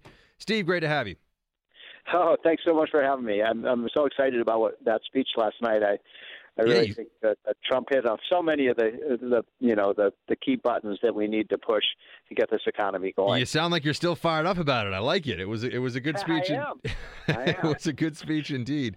Let's talk a bit about uh, some of the key the key points that he he hit on that that touch on the economy. First of all, tax cuts. Uh, he was saying there's going to be a big middle class tax cut. How how is that going to work out? Well, you know, there weren't a lot of details uh, last night about how the tax cut was going to work. I, I happen to think what we need to do first, right out of the gate, is get the the business taxes down. We, you know, we have the most insane, anti-growth, complicated business tax system in the world, and it hurts jobs. We've seen businesses moving out of this country. Um, excuse me. We've seen, you know, Medtronics, and we've seen, uh, you know, Johnson Controls, Burger King, um, Pfizer, one of our great drug companies, have moved out of the United States, taken jobs with them, moving to Canada or Ireland or China or India uh, because of our high taxes. So I, I really do believe if we could get those business taxes down, a lot of those companies would move back to the United States. They would move back to Pennsylvania and Michigan, Ohio, and and uh, my home state of Illinois and other places and rebuild this economy. So that's got to be where we start. Get, Yeah, but, get- okay, Steve. But if you if you got a if you got a guy listening right now who's pulling in fifty thousand dollars a year, uh, you know, r- running a small business, let's say a, a an auto body shop, uh, wh- what is he going to get out of the Trump tax cuts? I mean, what's it going to do for him? point. That's a great question. So the plan that you know I helped put together for Donald Trump uh, many months ago, and I think this will remain in the final plan. Every one of the 27 million small businesses in this country will get a lower tax rate. So let me let me say that again because it's so important. That we have 27 million small businesses in this country. Did you know that, by the way? 27 million. Uh, and every one of them, including the auto repair shop, is going to get a tax cut under uh, under Donald Trump, and that tax cut can be used to purchase more equipment or expand their facility or hire more workers or pay their workers more. So, the, you know, if you want healthy businesses, you have to have healthy jobs. But what about the individual tax rate of somebody who's uh, you know right in the in the in the uh, what the average American household I think earns something like forty seven thousand dollars a year, isn't that or 43, 47 around there? Uh, so what is it? What is the individual tax rate going to look like for the for people that fall into that uh, you know that that category of median income? Uh, we estimate about two thousand dollars a year in savings on your taxes. You'll pay a lower rate, uh, and uh, and so you know for a family that's making like fifty five, sixty thousand dollars a year, they'll save a couple thousand a year, and they need it. They, you know, the average family after tax has not seen a pay raise now for for 15 years in this country, and we need to raise up the incomes of our middle class because, of course, the middle class is the backbone of our economy. Now I got to push you on the tariff issue a little bit here, Steve. I know you're an economist by trade, and And most conservative economists that I talk to say tariffs are bad. We shouldn't do tariffs. This isn't conservative. This isn't smart. But Trump, I know, is saying, look, free trade is great, but we're not already in a free trade game because other countries are putting tariffs on our goods. So why wouldn't we respond? So is there more to the argument than that? I mean, what what do, do people that are listening to other economists who are conservative and who are uh, devotees of of you know, Reagan and conservatism stretching back to, to Goldwater days, they look at this and they say tariffs are bad. What do you say to them? Well, look, I'm very much in favor of, tra- of trade, and international trade is one of the things that's really lifted the incomes of not just Americans, but people all over the world, especially the poorest people in the world have benefited from trade because they have access to goods and services they would never have. So I'm in favor of trade, obviously. Um, I and I think when it comes to like NAFTA, I think on balance, NAFTA needs to be tweaked a little bit, but it's been a very positive thing for all three of our countries: Canada, the United States, and Mexico. Um, so I don't want to see tariffs against Canada. I, I'll tell you this: I don't want to pay, uh, you know, uh, you know, 15, 20 percent more for my Corona when it comes from Mexico. I hear you on that, Steve. I love tequila myself, so. Yeah, but look, when it comes to China, I think that uh, Trump has a point. China is not playing by the rules. They are cheating. They're stealing our technologies to the tune of about $200 billion a year, uh, and they don't pay us for it. And I think it's time. I like the idea of Donald Trump getting, you know, tough with China, saying, "Look, we need uh, you know, you need us more than we need you. If you don't start playing by these rules, and if you don't start re, re, uh, compensating us for, you know, the you know, computer software and the drugs and vaccines and amazing technologies we develop in the United States that often cost billions of dollars, you know, we're going to impose a tariff on you. Now, that might just be a bargaining chip to get China to behave itself, because I think China has become very adversarial to the United States, and uh, you know, I think we can't turn a blind eye to the real challenge in the United States that China presents. Now, do you take the perspective? Uh, I've heard others saying this. I want to know what your uh, your response would be. That well, a trade war is bad, but we're currently in a trade war with China. It's just only one side is fighting it. That's what I hear. That's the Trump line, and you know, there's some truth to that. There really is. I think you know, you've got a communist country that still you know does not honor human rights, and uh, you know they're saber rattling out in the uh, South China Sea. Um, I think you know, I think Trump taking a taking a tougher position with China is long overdue. We have to, rec- you know, I was funny. I just finished reading. Um, the book by um, uh, you know about the uh, killing the rising sun by Bill O'Reilly, and he notes that you know uh, in the five or six years before World War II, before Japan attacked Pearl Harbor, we were providing steel, we were providing all the energy for Japan, and we allowed them to build their military machine. So let's not let um, you know, now I'm not saying that we're going to have World War III with China, God forbid, but I do think, look, China, I'll give you just one example. China should and could stop North Korea from build, from building and developing a nuclear bomb. Uh, China can prevent that from happening. Why not go to the negotiating table and saying, you know, North Korea is one of the greatest dangers to this planet.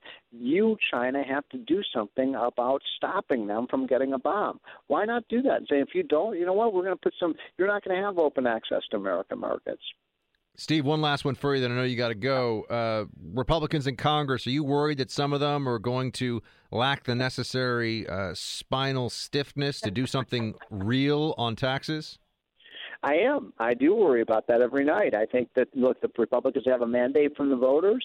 Uh, you know, they they've been very clear about what they want to do on Obamacare and, and tax cuts. They've got to get it done, and they've got to done get it done quickly. And I worry that every week they wait, it becomes less likely than it's going to happen. I'm off. The reason I have to jump off a little early tonight with you is I'm going over to meet with uh, you know Speaker Ryan and some of the other Republicans in the Senate to tell them exactly this in person.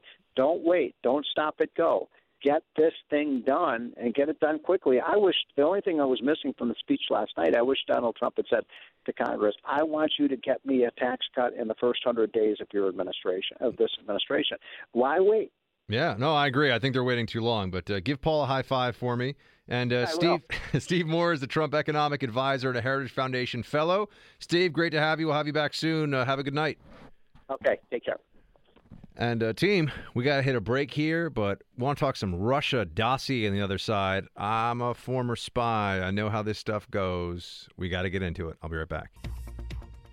All right, so they're not going to let this Russia story fade. And sure enough, earlier this week, the Washington Post reported this, and and this is what you expect. What was? Oh, this I'm sorry. This was yesterday. So I say earlier this week. This just broke yesterday. It was overshadowed by the Trump address, uh, and now they're now the Washington Post and CNN picked it up too, because you have the the really the anti-Trump axis is the Washington Post, CNN, the New York Times. There are a lot of others that want to get in on the want to get in on the action, but the top three are the Post, the Times, and CNN. Uh, MSNBC because it was so far left with Obama. I just people, you know, no one when when they criticize Trump, it's like, yeah, of course. I mean, who cares? of course they're going to criticize Trump. You know, they they can be, oh, we're just being journalists, but everybody knows where they come from politically. All right, back to the the Post story though, which has now been the basis for other reporting too. FBI once planned to pay former British spy who authored controversial Trump dossier, the dossier, as it was. Uh, so this was that report that was published by BuzzFeed and had some salacious details in there. There's stuff in there that you're like, I, I, I even learned. I'm just telling you, and this is not, you know, do not let anyone under 18 read the dossier. Uh, but I learned a term that I'd never, I didn't even really know what that was the dossier was pretty gross, um, and there were things in it that were able to be disproven within 24 hours, factually inaccurate in the dossier. Not a question of guessing or opinion, just not true. So we had that whole revelation that came out, and of course, it was intended to uh, dramatically undermine the Trump administration.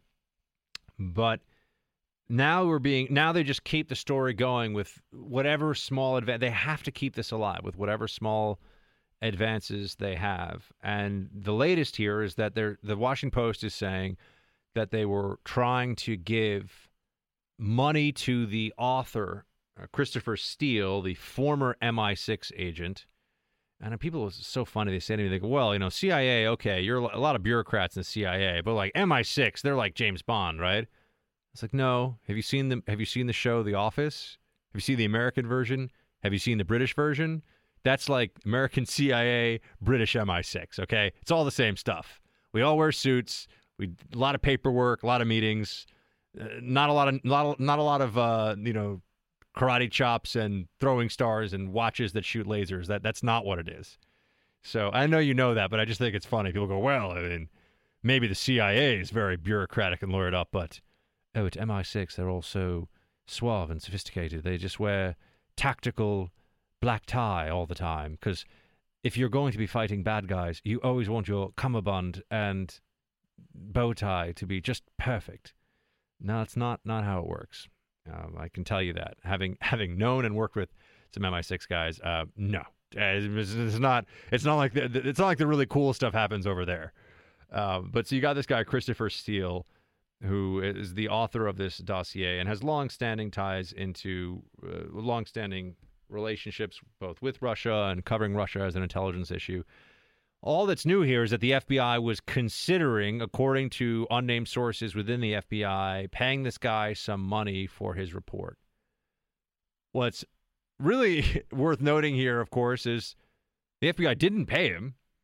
So here, this is a report on the thought that a dossier that has already been at least partially discredited at one point, some elements within the FBI thought about possibly giving money for it, but they never ended up actually giving money for it. But we thought you should know that they were maybe going to give money for it.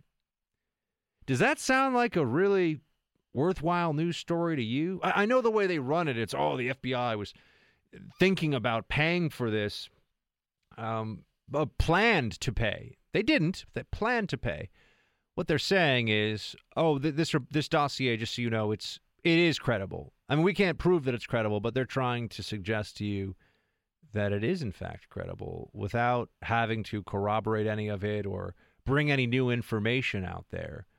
Uh, this is, of course, relying on the public's general lack of knowledge about how which is understandable unless you've worked in intelligence or in, in law enforcement in a capacity where you would be working with confidential informants. Uh, this report says that Steele was not technically a, a CI for the FBI, confidential informant for the FBI. Um, uh, so they're just saying that they were thinking about giving him uh, money for this.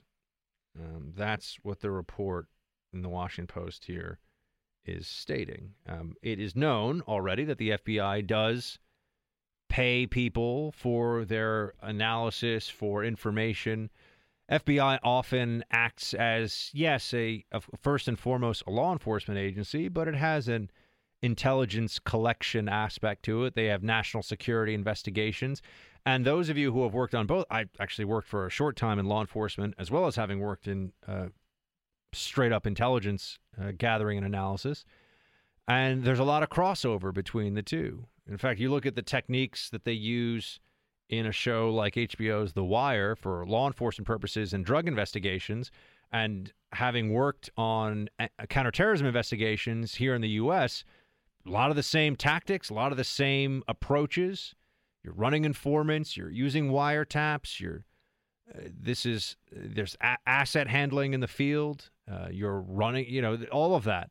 There's a lot of crossover between the two of them. So the the FBI gives money sometimes for information, of course. Anybody who watches Law and Order or any of those shows is, is pretty familiar with how this goes. Um, but I, I just bring this up because you can see that they want to run a Russia dossier, Russia Trump, the Kremlin owns Trump, all these variations of it. They want to run a story on that pretty much every week in the Washington Post and the New York Times.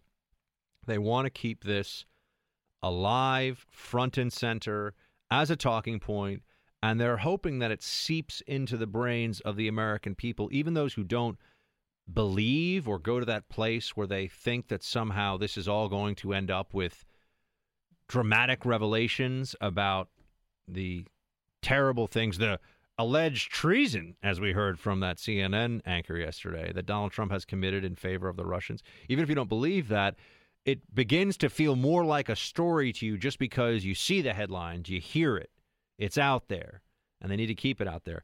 Some interesting uh, research and analysis has been done in the past of the New York Times and how many front page stories it ran on Abu Ghraib I think it was. I'm. I'm not. I'm going from memory here, so I, I, believe, but I need to check my facts on this. It was. I think they ran 37 front page stories on Abu Ghraib. Now, Abu Ghraib was a news story, and certainly, and it should be. It was something that the American people should have known about. We did. 37 front page story. Do you th- were there really that many developments in it that it was the third, or was it important to keep that story front and center? as a club with which to bludgeon the Bush administration for its war in Iraq, a war that many Democrats in America were saying was illegal and that Bush was guilty of war crimes. As you may recall, Donald Rumsfeld, uh, unlike what we saw during the Obama administration, where any scandal was met with what scandal, uh, Rumsfeld offered his resignation to Bush after Abu Ghraib, and Bush did not take it. But at least Rumsfeld was willing to say, I'm Secretary of Defense, I'm accountable. I didn't order this, but it happened under my watch. Here's my resignation. Bush didn't take it. That seems to have faded, at least for the last eight years, that notion of something bad happens on my watch, whether it's Fast and Furious with Eric Holder, Hillary Clinton with Benghazi. No resignations offered, just excuses and counter accusations that this is all political and the other side is making a big deal out of nothing. But here you have a very weak advance in the story of Russia and Trump and what they're and, and this connection that they say exists. I am still waiting for one real story, one piece of real evidence that they can point to and say, see, we told you there's something nefarious going on between, or there was something nefarious occurring with Trump and the Russians. I have yet to see, there's not one thing. Nothing. Think of how many stories you've heard about this, how many front page stories, how many news broadcasts have addressed this issue. Now you've got congressional investigations going on. You've got Republicans who are grandstanding along with Democrats about how we need to get to the bottom of this. Okay, let's get to the bottom of, of this, but what do we think we're going to get to the bottom of exactly? there is still not one shred in a world where the you know the wrong email can send you to prison. There's not one piece of real evidence they can point to, they can show that they have to support this claim. Meanwhile, it is the media's favorite news story.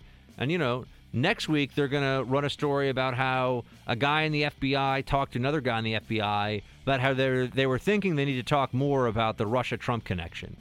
Front page, big headline. You're going to read that and say, "Well, that's is that even a story? What? Oh no, but it's Trump Russia, so we just need to talk about it. Just got to keep it out there." Uh, frustrating, my friends. Very frustrating indeed. But we'll take the uh, nonsense to task here. Got much more? Stay with me. Buck Sexton with America Now, where there's always something to talk about, where you can trade opinions with Buck. Not sure you'll win, though. Just call 844 900 Buck. That's 844 900 2825. All right, Buck, you're on. Let's talk about Trump's revised executive order on immigration, aka, or known to some as the travel ban, and known to some others as the Muslim ban, although that is not accurate, but that is what people call it. Uh, to talk to us about the legalities of this and what we can expect the courts to do in response, we've got Ilya Shapiro on the line. He is Cato Institute's senior fellow in constitutional studies and editor in chief of the Cato Supreme Court Review. Ilya, great to have you. Good to be on. We're still waiting for this revised order, so we're, I'm, I'm just going to be talking about hypotheticals. Yeah, I know. I was going to say, you got the inside track on when this is going to actually get signed and done. I mean, what are we what are we hearing about that? Well, originally it was supposed to be last week. Uh, then it was pushed to today, and then after the uh, uh, the uh, the successful non-State of the Union uh, joint address uh, last night, they wanted to. The administration wanted to bask in the glow of that, not create waves, I suppose. So now I, it's supposed to be tomorrow, but but but who knows? And the expectation is that okay. Let me ask it this way, Ilya: If the administration brought you in to craft, uh, and irrespective, by the way, and I, I don't know how you feel about it, but that doesn't matter for our purposes right now of, of whether it's a good idea or not. If they just said, "All right, you're our legal counsel. We need to make sure that this will withstand even." Ninth Circuit level crazy scrutiny, meaning that you know progressives will come at this with an ideological hatchet and try to find a way to tear it apart. What would need to change so that this thing doesn't suffer the same fate as the last one? Well, at this point, I don't think anything can satisfy the Ninth Circuit because well has been poisoned, uh, and they are not going to uh, defer to the president on, on any of this. They'll uh, their next move, their their first opinion uh, was all based on uh, on on due process and didn't even talk about the. Uh, the next one is probably going to deal with uh, uh, the Establishment Clause and how this is discrimination based on religion, and that's what's fueling it all.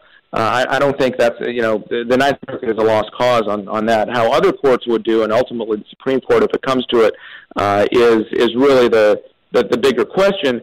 And uh, the whole thing about this, legally speaking, is that uh, the the administration did itself no favors in rolling out the original one as it did, without the interagency coordination, without briefing the line border officers who are supposed to implement it, uh, without getting a, a full uh, a legal evaluation, wh- whether bringing in me or, or anyone else.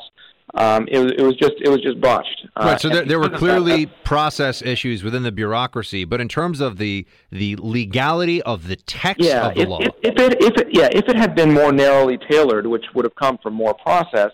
Uh, so to make explicit that it doesn't cover green card holders and certain other people that have statutory rights, uh, making clearer exactly what's what's going on, so it can't be so easily labeled as a as a Muslim ban or a refugee ban or or, or anything like this. Uh, maybe rolled out in a series of smaller executive orders. Uh, one about pausing refugees while the criteria are changed. One about uh, more severe vetting of, of visas from certain countries. One about um, you, you name it, different parts of it that really, uh, again, uh, we're talking about the law, not about uh, the policy wisdom, and I, and I do have some disagreements there, but just about the law. Those should not be legally problematic because the president, the executive branch, uh, law that Congress passed has broad discretion to make determinations uh, on uh, whom to temporarily uh, uh, stop entry on for, for national security concerns and uh, and how to run the refugee program uh, and things like that. I imagine that this revised order will now be what I just discussed. Uh, you know, really crafting it uh, uh, with more precise language, making sure that everyone knows what's going on, and we don't just have a mad rush to the airports and all these cases being filed and, and things like that. But the problem is the genie's already out of the bottle. We've already had that first experience, and so as I said, uh, we're we're dealing in a poisoned legal atmosphere, and so courts wouldn't will not be acting as they would have had it been uh, this way. and you've, you've already had a federal judge in Virginia, uh, Judge Brinkema, and this got much less attention because it came after the ninth the Ninth Circuit panel uh, kept the stay on the quote ban. But you had Brinkema, as I understand it, and well, I read I read some of her her opinion on this. Uh, saying that this is just bigotry, plain and simple. So I mean, that's that's a, that's going to be very tough to get around.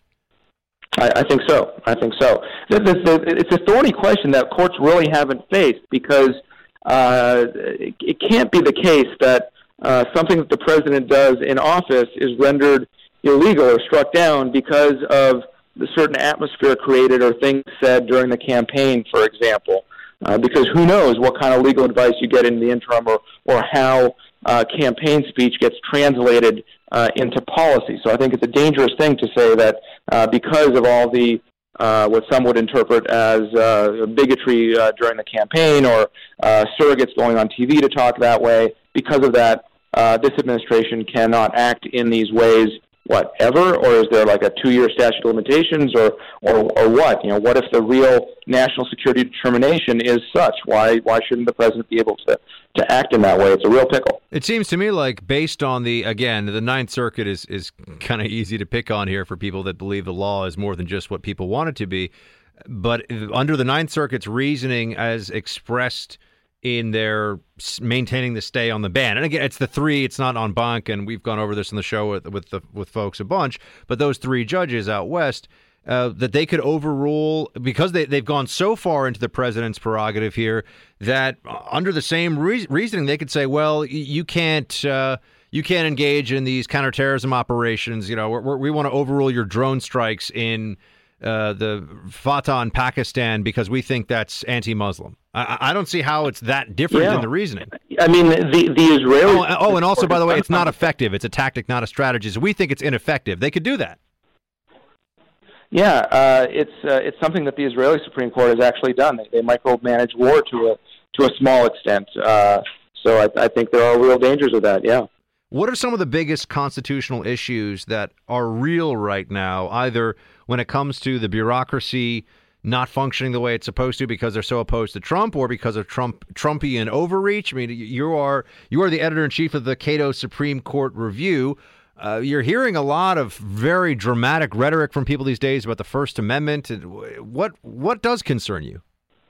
Um, well, there are things that concern me politically. I think there's certain things that Trump's done or said uh, that has not helped political discourse. That's one thing. But you asked me about. Yeah, I'm asking just for the for the law stuff. Yeah. Yeah, yeah, yeah. Um, uh, a lot is actually a lot of problems are going away because a lot of these regulations that uh, I would argue the executive branch didn't have uh, authority to uh, to promulgate or, or, or, or orders that the president gave that, that were uh, illegal are, are being rescinded and, and revoked. And so whether it's the waters of the U.S. rule that's being reconsidered now most recently, uh, or certain other things that are Can I ask uh, you specifically about that one, uh, uh, uh, Ilya?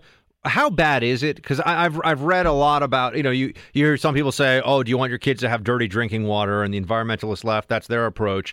Then you read these other stories about ranchers who are going to going to get fined seventy five thousand dollars a day for a pond that they dug in in their back field.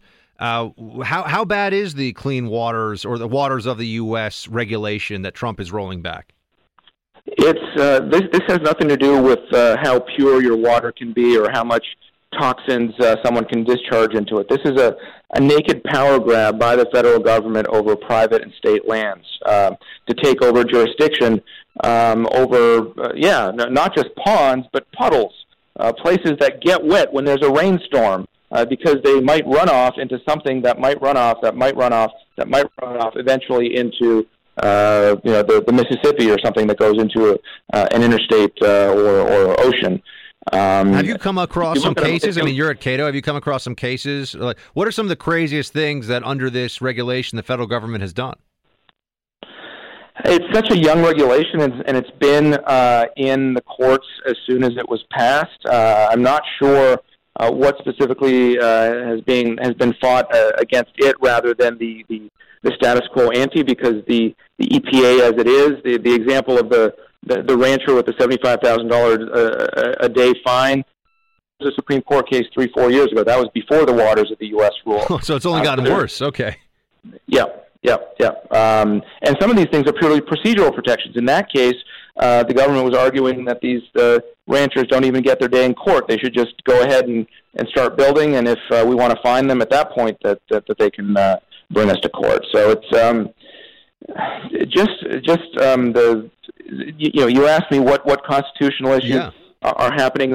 For for now, there's just a, a lot of rolling back of what I see as problematic things. Whether in in uh, in Dodd Frank and Sarbanes Oxley, the financial area, one of Trump's executive orders was uh, to, to to start reconsidering uh, some of that stuff, and and there are a whole lot of problems there with.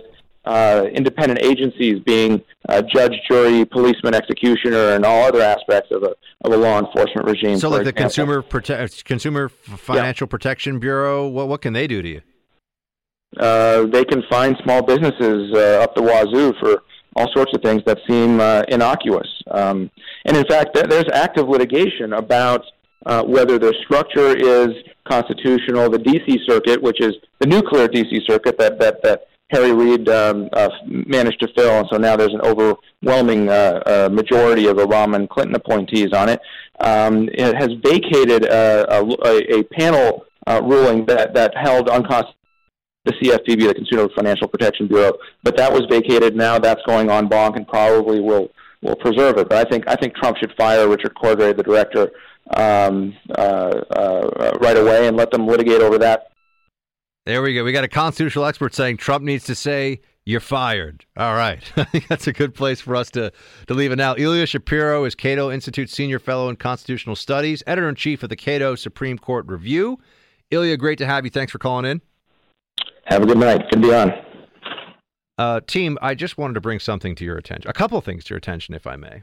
Uh, first off, if you have not already and you're listening to the show, please do go on the iHeartRadio app or go on iTunes. And on iTunes, you type Buck Sexton into the search field and you can subscribe to the podcast.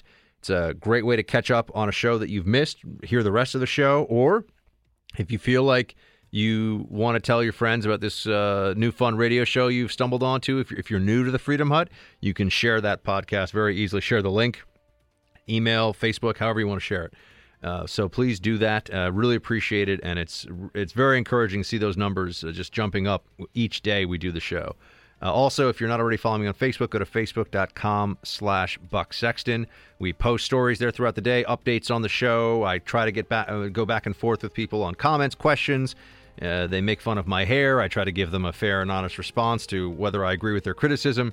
Facebook.com slash Buck Sexton. And with that in mind, oh, I've got a poll to tell you about, but the music's coming on, which means I got to go into the break. But when you come back, I'll tell you about a poll that uh, Team Buck has has spoken, and we've got the answers. It has to do with red meat. You're to want to hear it. We'll be right back. So uh, I mentioned to you that we had a poll up on Facebook. So anyone from Team Buck who wanted to weigh in, they just go to facebook.com slash Buck Sexton. And I try to check in on social media, by the way, during the show as well. So you can send me your comments and thoughts there. Also on Twitter at Buck Sexton. And you're noticing a trend. Lots of Buck Sexton in different social media platforms. So uh, I asked you, I know this is the last time I'm going to bring up steak, I promise, because we've, we've really talked about the steak thing a lot. I get that but we ran a poll and I just thought it was pretty funny to see where people come down on this. How do you like your steak? Uh, and medium, medium rare, burnt to a crisp, medium well. We had 31% of respondents said medium, which I think is totally respectable. You go medium, especially if you're not sure of the quality of the steak and you worry that the uh, the restaurant or whomever's cooking it will will undercook it. Medium is you're you're pretty safe. It's still going to taste good. Medium is, is a good look. It's the it's the midway option, right? It's it's like I don't know. It's like getting your Corolla in gray or or a beige or something. I mean, it's not you know it's fine. Um, so then you have rare, medium rare at 49%. There we go, people. There we go. That's the sweet spot. That's the good stuff right there. Rare, medium rare. I think that's the way to go. Depending on the cut of meat and who's cooking it, that's the way to do it. Black and blue, 1%, but uh, medium well to well done. We got to have a talk, folks. Almost, well, 15% of you, I thought it was 20%, I was looking at something else. 15% of you thought that that's the way to, to get your, your steak ordered, or I suppose any of your red meats. Uh, a little side note, by the way, whenever somebody asks you uh, how you like a, a fish cooked, fish should just be cooked and it should be cooked properly so that so that it's still moist in the middle.